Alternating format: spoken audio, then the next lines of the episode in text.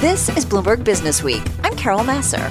And I'm Jason Kelly. We're right here every day bringing you the latest news from the worlds of business and finance. Plus technology, politics, economics, all harnessing the power of Business Week reporters and editors. And of course, Carol, that's part of a team of 2,700 journalists and analysts in more than 120 countries. And Jason, you can download Bloomberg Business Week on iTunes, SoundCloud, or Bloomberg.com. You can also listen to our radio show at 2 p.m. Eastern on Bloomberg Radio every weekday. Or watch us on YouTube by searching Bloomberg Global News recently talked with the head of Northwell Health. It's a massive hospital and healthcare system in New York State. They have seen the strains and stresses and really the devastating impact on patients brought on by COVID 19. Back with us, and with us, I should say, is Bruce Farber, Chief of Infectious Diseases at Northwell Health, on the phone from Manhasset, New York. Dr. Farber, it is really great to have you here with us. Um, we've learned a lot by talking uh, to the head of your hospital system. Tell us a little, a little bit about kind of where we are, because it's an interesting week where we're seeing more reopening, but yet we're hearing of, you know, cases now again in South Korea and places that have kind of been held up as the gold standard in terms of dealing with the virus. So, what's important about what we need to know on this Monday, May 11th? Yeah, I, I agree. It's um, it's a very funny time uh, in New York. The number of new cases is down significantly. Deaths are down significantly. Uh, at our hospital system, we're almost under a thousand hospitalized people with COVID from a peak of 4,000. So that's a huge decrease from what it was, and that's all very good news. Um, yeah, I still, and I think many people still think that this is going to be a game of whack-a-mole, um, and that we're clearly not out of the woods. Uh, we are making contingency plans for what the fall might look like uh, when flu comes back. Uh, at the same time, I still think that um, there's not enough herd immunity in the community or in the world to think that this is going to be over any time in the foreseeable future without a vaccine, and that's not around the corner. And so, Dr. Farber, talk to us, if you if you will, for a minute more about the New York City area. I mean, this is where you live and work. Um, I, I, mentioned uh, early, uh, last week when we were talking about Northwell. I'm very fortunate to live next to Phelps Hospital here in Westchester, which I believe is part of your uh, system, and certainly have taken advantage of, of your good care uh, over the years. It has been incredibly intense in, in the tri state area. What do we know about the state of this uh, here in the New York City area right now? Well, like I said, things are much much better, and the hospital systems are now functioning. But remember, it's going to take three things for us to really be able to open up more than um, than we are now, and right. that's going to be one a dramatic decrease in the number of new cases. And based on the state's guidance, I think we basically still have to half them, roughly about to roughly about two to three hundred per day in the entire New York City area. Uh, that's one thing. The second thing is we need more testing. Any opening up is contingent on us massively increasing our testing. And although testing has increased logarithmically in the last three weeks, it's going to have to go up even more. We're talking about testing all admissions to the hospitals, doing surveillance testing in people in the hospitals, testing people in nursing homes, testing people in other environments, going for elective surgery, going for procedures, going for cancer chemotherapy, testing employees. Um, so the testing has to increase. And then the third component, which New York is not ready to do, although they're talking about it, is contact tracing. Mm-hmm. Because after all, to really open up, we need to have less cases, we need to have frequent testing, and thirdly, we need to have contact tracing so that when a mini outbreak breaks out, if you will, we can contain it quickly before it turns into a massive hotspot. Dr. Farber, help me out because I feel like we've been talking about testing and the need for it. And I feel like if there's one thing everybody agrees is testing and then ultimately tracing in order to really reopen up this economy. We've been doing this for several weeks now, and yet we're still talking about there's not enough tests out there. What's holding it back? What's the problem right now? There's several things. Number one is the supply chain is just not there. I mean, you need certain reagents, you need certain swabs um, and there are really not enough of them around, despite the uh, the reassurances from from some politicians. They're not there. You just can't get them. Secondly, a lot of people are dependent on point of care. Remember, there's basically two forms of these tests occurring. One is point of care. That's a rapid test that can be done in a relatively in a two to three hour period of time that is used when you need very quick results. Somebody coming into an ER, somebody about to go for surgery, somebody who's uh, about to go for a procedure, or in a community. Um, we really want to know right away in terms of segregating people. Um, and then there's the much more reliable and tests that can be done on in much greater volumes um, in laboratories. But the turnaround time there is going to be at least nine, and it's often 12 hours in terms of delivery and getting it and, and that sort of thing. And there's a very short supply of the point of care tests. They're just not out there to be had at the present time. As a matter of fact, paradoxically, our numbers of point of care testing has decreased in the last um, week strictly due to supply problems. Our um, laboratory based testing is increasing significantly. So, hmm. just briefly, the point of care testing. So, it sounds like we need both, but I mean, is it something that the federal government should be acting much more aggressively on? And we've only, unfortunately, got about 40 seconds before we'll take a break and um, talk a little bit more. Well, you get into the politics of it, but yes, I mean, I think we've been reassured so many times by the federal government that there are more than adequate tests. Um, but anybody working here knows that's just not the case. I mean, they're just not available. I think the labs are doing the best they can. I think we're gearing up as fast as we can. We do have enough serology capacity. We can test over 10,000 people a day for serology. But unfortunately, serology is helpful from an epidemiologic point of view but it is not going to allow us mm. to rapidly dis- right. distinguish who's infected and who's not. Well, let's continue our conversation with Dr. Bruce Farber. He's the chief of infectious diseases at Northwell Health here in the New York area. Dr. Farber, let's just go there and talk about what does reopening look like and as Carol said just a few minutes ago, what's a realistic timeline especially when we're thinking about our area here? Well, I think it's going to happen in stages. I don't think there's any doubt about that. Look, I do believe that it's much less likely to get this infection when you're outside, particularly with social distancing. It's not only easier to social distance, but the wind, the weather uh, allow this virus to become much less contagious when you're outside than when you're in a confined space with poor air exchanges. Um, so I could potentially see over the summer outdoor restaurants opening with a lot of space. Um, indoor restaurants, maybe, maybe later, you know, with a lot of space. Um, the last thing I don't think we're going to see open for many months are going to be large venues, Broadway, uh, basketball games, sports events, concerts, all of the things that unfortunately make New York such a vibrant city and bring in tourists.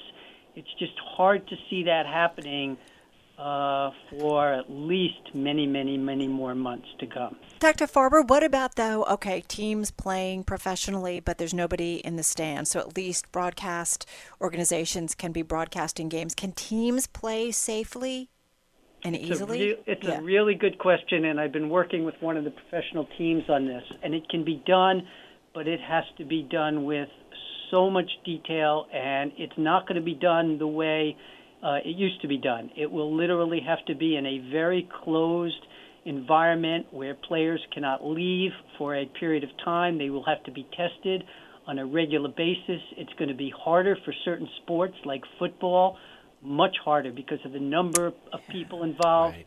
It's not clear that anybody's going to be able to pull it off, and particularly if there's a shortage of tests, because there's going to have to, you're going to have to test all of these people very, very often, probably every two days, three days at the most, maybe more often. So it's not a matter of just taking the fans out of the stadium and then right. putting on these games. There's a lot of work and a lot of uh, problems. We talked with Paul Rabil of the Premier Lacrosse League because he is doing a self quarantine two week tournament. But basically, once the players are tested and quarantined, they're in it for a couple of weeks. And I do wonder if for professional sports, maybe baseball, to actually take off, you're talking about teams having to quarantine themselves probably from their families for a sustained period of time in order for them to play.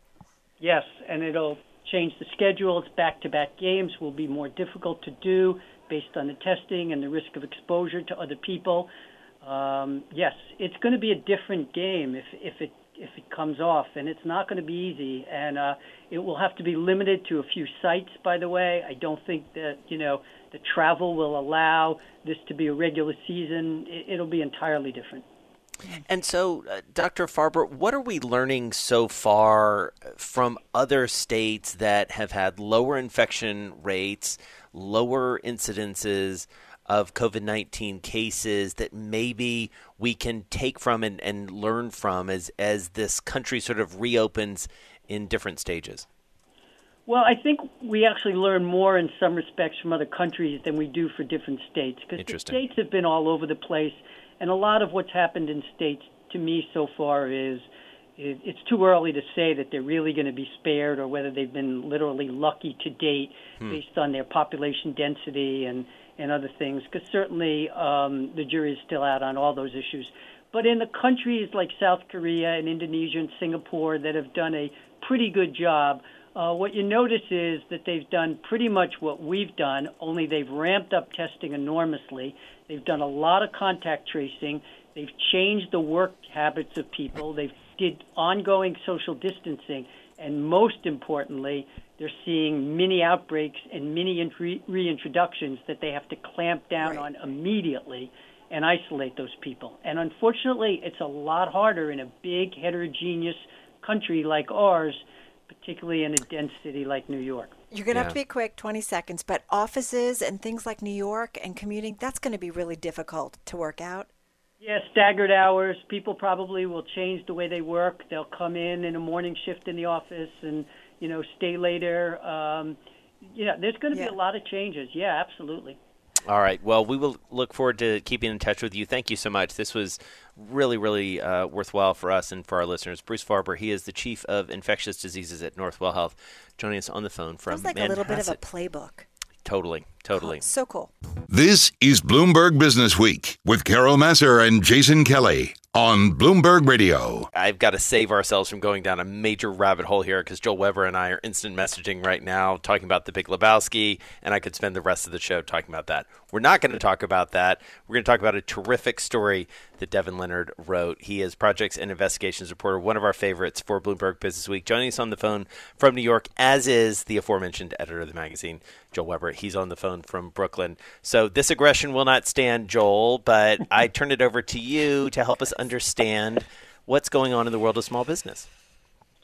Uh, it, boy, talk about a moment in time that a group of businesses have just been um, really sideswiped.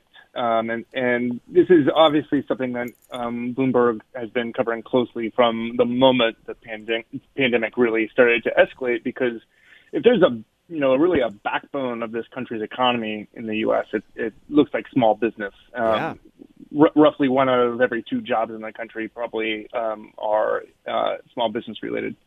And um, so they've really been bearing the brunt of it. And uh, as we've sort of seen the story evolved, we put Devin into the mix to sort of step back and really kind of help us make sense of things like PPP. And as he kind of dug into it, it just was like such a rich narrative, and also one that, like, look, this is a story that where this is the opening opening chapters of it we're looking at something here that's going to last for weeks, months, years. Um, Devin, what did you talk to so many small business people for this story? What did what, what kind of takeaways and lessons did you have? Well, just really quickly, just just for, for the record, uh, my editor, who did a great job in the story, he cut out my Big Lebowski joke. I, I, I said that the SBA no. abides. Anyway, I, I, I, just since you guys brought it up, wow. What, what, what, what, what I found out was that. Uh, I, I mean, this was a really well-intentioned thing that Congress did as part of the CARES Act, you know, the Paycheck Protection Program, but it was rushed out. It was intended, you know, it was sort of sort of framed as something that would that would really help small businesses, but really, it's much more designed to well to do what it says: protect people's paychecks, keep people on the payroll of these of these small businesses. But a lot of these small businesses are struggling; they've been ordered to shut, and for for the for the proprietors they have to decide well do i just pay all my workers to do nothing? Or do i somehow hope that i can use the money later when we're opening up in an uncertain economy? So it's a lot of money uh, you know more than six hundred billion dollars, but is it going to have the impact that um, that Congress? I think that we all hoped. I, I, I, I don't I, I don't know. I don't I don't think it's really clear at all. Well, Devin, so what you know through your reporting and talking to small business, and you have a you know really great read and story um, reality of Sarah McNally, who runs, you know, well-known bookstores, certainly here in the New York City area. And I just do wonder, is it the program itself, the size of the program, the access to small business loans? Where, what have you found out that's, you know, what's breaking down here? Well, Congress, sort of as as often happens, Congress passes a law and allocates, you know, you know, the amount of money to be spent on it, but how it's actually going to be implemented, that's left up to to the agency that's actually going to be running the program, or in this case, the Small Business Administration and the you know the U.S. Department of Treasury, and they you know together they they wrote these rules kind of after the fact that kind of lock in small business owners to this 75 percent uh, you have to spend 75% on payroll you don't get a loan forgiven. And the whole thing was sort of presented kind of as a grant program to, to begin with.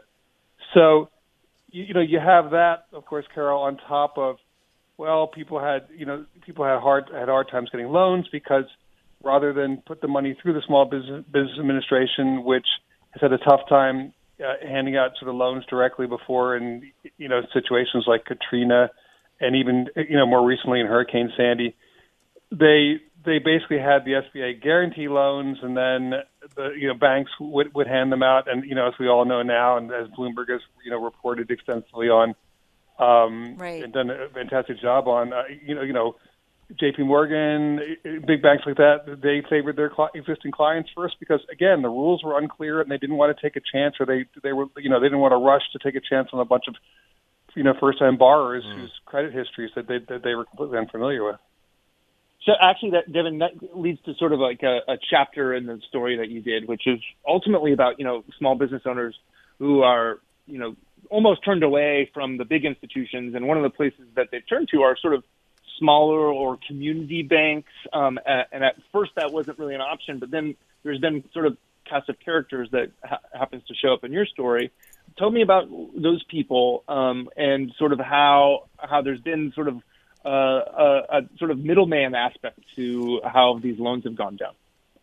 Well, at least at least in this case, so you start with Sarah McNally. She owns four bookstores. You know, she'd had two bookstores up until about six months ago, and then she opened two more, double the size of her company. Then the COVID, you know, the COVID nineteen crisis hits, and um, she has to decide what to do. I started talking to her before she even went to, you know, tried tried to get a you know a PPP loan, but because like a lot of these small business owners, they they operate in really slim margins. What they don't want want is more debt. But she decided she kind of had to go for it because bookstores are non-essential businesses, so she had to pretty much close down. She you know she's operating an online business, but that that doesn't. She can't employ you know 115 employees on that revenue. So she goes to Bank of America. It becomes pretty pretty clear that you know pretty, well, after about a week or so that um, it's, that the only thing that's possible is maybe getting loans for two of her stores, and she has actually has two stationary stores, so it's six in all. So she kind of panics, calls all these people, winds up talking to her, her optometrist of all people, and he's in a similar situation. He's gone. He's he's tried to apply online at J.P. Morgan Chase. Uh, he's he's been turned down, and but he has this connection through his um, optometric association to this, a loan brokerage out of Long Island, and these guys basically deal with all these non-banks, and they wind up connecting Sarah with um, a, a non-bank. It's uh, it's called Fountainhead in uh, in Florida, and the the bank approves her, but doesn't get a chance to actually submit the loan to to the SBA for for a guarantee. That's right when the money runs out. So so I I, I just think people were just running around like crazy because if you didn't have a relationship with a really big bank, well, where did you go? Right. And and and and and so. So, so, so that you know, you, you, had, you had a mess right there with that. Luckily, she she was able to find somebody, but then she gets a loan, and now she's kind of like, you know, right. She doesn't know quite know what to do with it. But anyway. Well, and there's a great question that's brought up in your story, and I, I highly recommend that everybody go read it because there's so much information in there. But about whether or not PPP is really kind of thought about is really as pro worker as they are Yeah. saying it is, and and that's something I don't think has really gotten a lot of attention. So rightfully so, um, you're giving it, Devin. So check out the story. It's going to be uh, in the magazine, on newsstands, online, and on the Bloomberg. Devin Leonard wrote it. He is Bloomberg Business Week investigations reporter, and also joining us, of course, was Joel Weber, Bloomberg Business Week editor, on the phone from Brooklyn. This is Bloomberg Business Week with Carol Massar and Jason Kelly on Bloomberg Radio. Let's continue our economics discussion, uh, but take it in a slightly different direction with one of our faves, Andy Browne, back with us, editorial director for Bloomberg New Economy. And his column, a provocative headline, as it often has Trump is trying to open Pandora's box. Andy Jones is on the phone from New Hampshire. All right, what's going on here, AB? Yeah, so look, the, the, the, the central idea here is that, um, you know, uh, at the very heart of this global pandemic um, is a mystery. Um, and that mystery, uh, quite simply, is where, where did this virus come from? So we know that the outbreak was in Wuhan, in China. And um, scientists are pretty sure that it jumped from bats to humans um, via uh, an, an, another kind of uh, via animals. Um, you know, but um, there are huge gaps in our understanding. Uh, we don't know what kind of animal. We don't know is it a was it a farm animal, a pig, for instance? Was it a wild animal, uh, a pangolin? Um, how did it spread so quickly? Um, could things have been done to to halt it uh, before it it spread widely in Wuhan and then to the rest of the world? Um, and so, you know, in the absence of answers to this, and, and, all we have is, is basically information coming out of China, and much of the world doesn't believe what's coming out of China. We know that there were cover ups. The Chinese media has reported that, you know, uh, the Chinese authorities may, may have way lowballed the numbers of infections and deaths in Wuhan. And in the absence of that, you've had all of these conspiracy theories taking root, particularly in the in the uh, American political right. Uh, and one of these theories is sort of what I call the Pandora's box theory, which is that you know it came out of a lab in uh, Wuhan, a, a high security lab where they where they're studying viruses. It was an accident.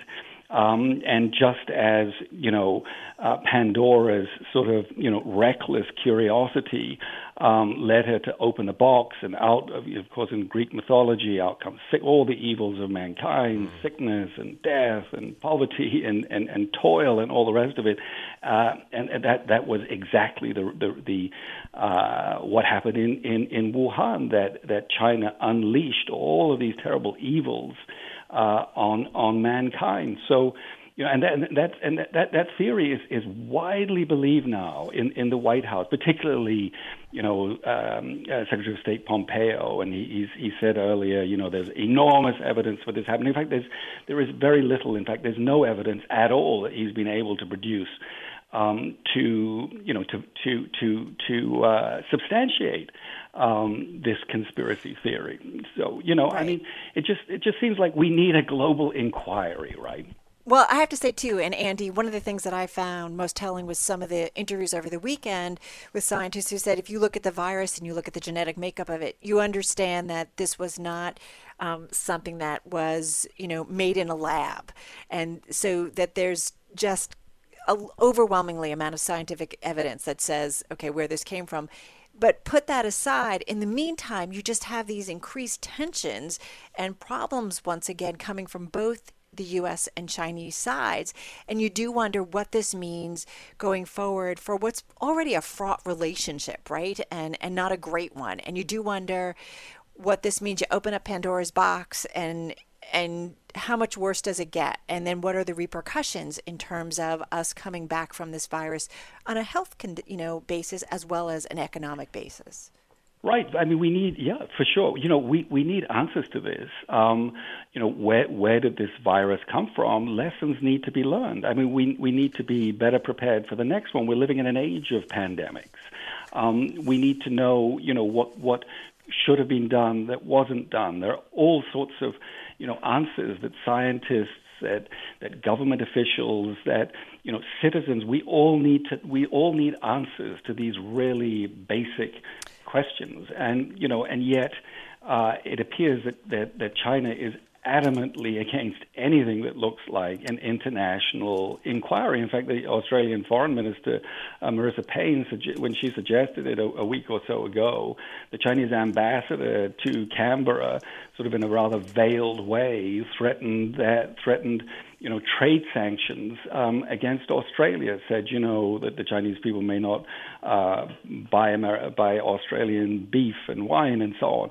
Um, you know, so it, it, it's it's politically almost impossible um, for China to agree to this because, of course, any independent inquiry is likely to start uncovering all kinds of embarrassing details, you know, about the about this cover up.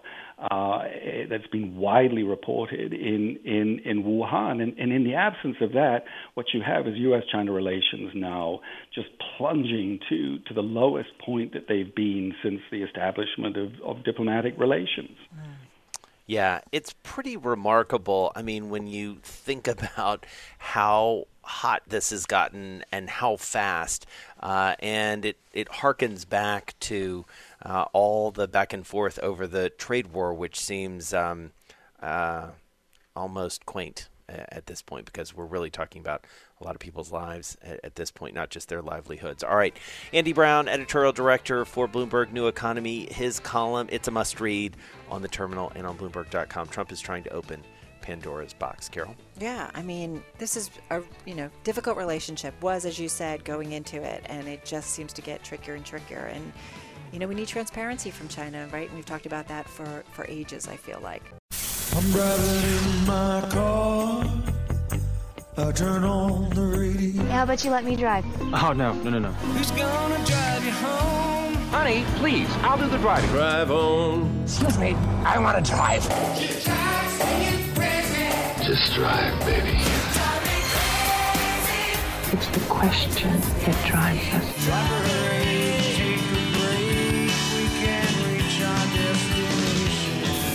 Is the drive to the close. That funky music will drive us till the dawn. On Bloomberg Radio. All right, it's time for the drive to the close. Back with us, we're excited to have her as Kathy Boyle, president and founder of Chapin Hill Advisors, joining us on the phone just up the road from me in Pound Ridge, New York. Kathy, great to have you with us. How are you? I'm great, Jason. I work from home office normally, so this isn't very much different. The world is coming to you in many cases, right? It is. Zoom is the hot buzzword. Everybody's an expert. It's it's funny. Uh, my wife also works from home, and, and she's been especially skeptical of this whole Zoom thing. She's like, um, you know, we can talk on the phone. Like, there's some of us who do this, you know, all the time. But I do wonder, um, you know, as I say, you're you're up the road from me here in, in Westchester, and I wonder how it's playing out there in, in Pound Ridge. And, and you put out a, a piece of research or, or, a note to your clients, you know, talking about some some local restaurants, which I feel like we've been talking a, a lot about here on this show, and, and here in my little town, and, and in New York City. It, it's sort of a it's a microcosm, right, of, of what we're going through. It is, and I think a lot of people are unrealistic. They really are. I mean, you know, we live in a nice wealthy area, so there's a lot of people that I call the la-las, you know, and life is great. They've got, you know, very big incomes, lots of money in the bank, big houses. Um, so they are a little bit sheltered and isolated from what really goes on. And some of those I've seen on social media saying, oh, I can't wait when opens back up. We're going to go out. We're going to shop. We're going to. But I don't think the average person, I think this has been such a terrifying experience for so many people that I think we will turn into a nation of, I don't know if we'll go quite the route of savers, but I think people are really going to focus focus on the essentials. Mm. And restaurants have very skinny margins. So they really, I worked in the restaurant business for years. I work a lot in the food and beverage industry. They do not have the flexibility. They need to have those, the dining room is full. And if it's 100 seats, they need 100 seats. They need to turn two or three times in order to make it, depending on the restaurant. So, so very concerned. Well, and I was going to say, Kathy, I mean, a lot of your clients, I'm guessing, are small business owners as well. Yeah, I mean, we focus on five to fifty million, so it depends on where oh, okay. you you know focus in terms of small business, right? But you know, have a, a food and beverage company doing 10 million in revenue. They are lost 420,000 last year. He doesn't have any room for error. You know, the wine business in particular is usually 80% what we call off premise, which is retail stores, and 20% on premise, which is restaurants. So because we've been drinking like fish across the country, the off premise has filled the gap, and many of these wine companies are doing close to the same volume, especially if they have liquor. But when we return, we will stop drinking as much, maybe still drink a little bit more than we were, but the restaurants are not going to fill the gap. So I'm advising a lot of my, you know, wine and liquor companies that they really need to prepare for a downturn in revenue and really tighten their belts and look at their bottom line. And so Kathy, help us if you can square what you see in the markets with what you see at a local restaurant or what you see when you talk to your clients because we've got a Nasdaq that's now up for the year. We've got an S&P that if it closes where it is will be, you know, in single digits down amid a global pandemic. Help me understand how this is happening. So it is very confusing, right? And if you look at some of the smart money, look at Warren Buffett as sort of, you know, Oracle of Omaha, right? He's got 137 billion. He sold his entire airline position because uh, they don't see air traffic returning. It's down 90%. They don't see it returning for another three years. That's a, a one, somebody from Boeing said that. And then Leon Cooperman uh, joined in with Buffett and named all these reasons why he's not buying. So a lot of the smart money is not buying. I really think that part of what's happening, the volume's very low, and there's a small number of stocks again driving a lot of technology, which granted they're earning money this time as opposed to the dot com bubble. But right. 10 stocks are accounting for 40% of the return of NASDAQ. You know, so it's a little bit crazy, this disconnect. 77% of people surveyed believe that they're going to be rehired. Yet, University of Chicago, I think it was, just came out with a survey that said only 42% of those people will be rehired, three wow. out of 10. It's a big difference. So I think, I also think that people got very, very complacent. Every single time, 11 years, Jason, 11 years, we got taught every time the market falls, buy it, buy the dip, and you'll yeah. be rewarded. And so I honestly think that's guiding behavior. I have people that are normally nervous Nellies. The wife actually said to me, she goes, I mean, they have a very conservative portfolio and they've only lost about a third of what the market lost on the way down, which is our goal. But she said, you know, I'm okay with this. And she goes, can you believe I'm saying that?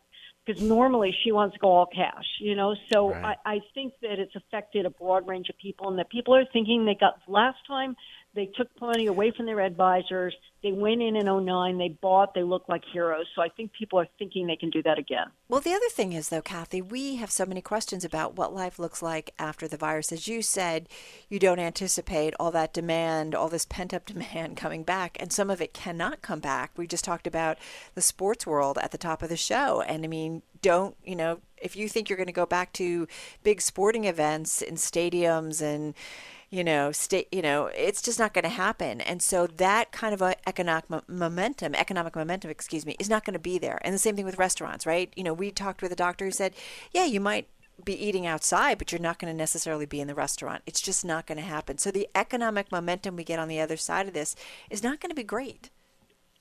No, and just think about it. The plan to perhaps close some streets and let restaurants go al fresco mm. so they can at least make up, right? Which then means think about that the next step. So all the delivery drivers can't get down during those hours. All the Uber cars can't go, taxis. So the economic fall through the domino really carries quite far. And if you look at hospitality, 7.8 million people in that 20 million were related to that industry. The, the payroll uh, roles that have gone up over the last few years were largely hospitality and retail. Neiman Marcus filing, J. Crew filing, rumors that Macy's might be next. Malls opened up and they were ghost towns. Um, so I really think that we're looking at a continued fallout. I hate uncertainty. I'm a planaholic and we run our own events. So normally I'd be having an event next week with 150 people, yeah. and we don't even know if we can do our July event with 50. Right. I can't do it for 50. It just doesn't work. So yeah. I face the same issues that a lot of other people do in terms of catering, event planning, et cetera. Well, I think it's a really good point, and you know these bigger mass gatherings, and if a mass gathering is, you know, defined as something more than ten or twenty or even fifty, it's a it's a whole different ballgame in many ways. All right, good reality check. I Feel like our theme is continuing. Carol Massar, Kathy yeah. Boyle, we love catching up with her. President, founder of Chapin Hill Advisors, joining us on the phone from lovely Pound Ridge, New York. Interesting to hear one of her, you know, folks that she works with and saying, you know, who normally says, let's go to cash. Yeah. But I'm not that scared. And you're right. She's right that year after year after year after the financial crisis, it made sense to just plow more money into the market for the most part. Thanks so much for listening to Bloomberg Business Week. Download the podcast on iTunes, SoundCloud, Bloomberg.com, or wherever you get your podcasts. And of course, you can always listen to our radio show at 2 p.m. Eastern on Bloomberg Radio or watch us on YouTube by searching Bloomberg Global News.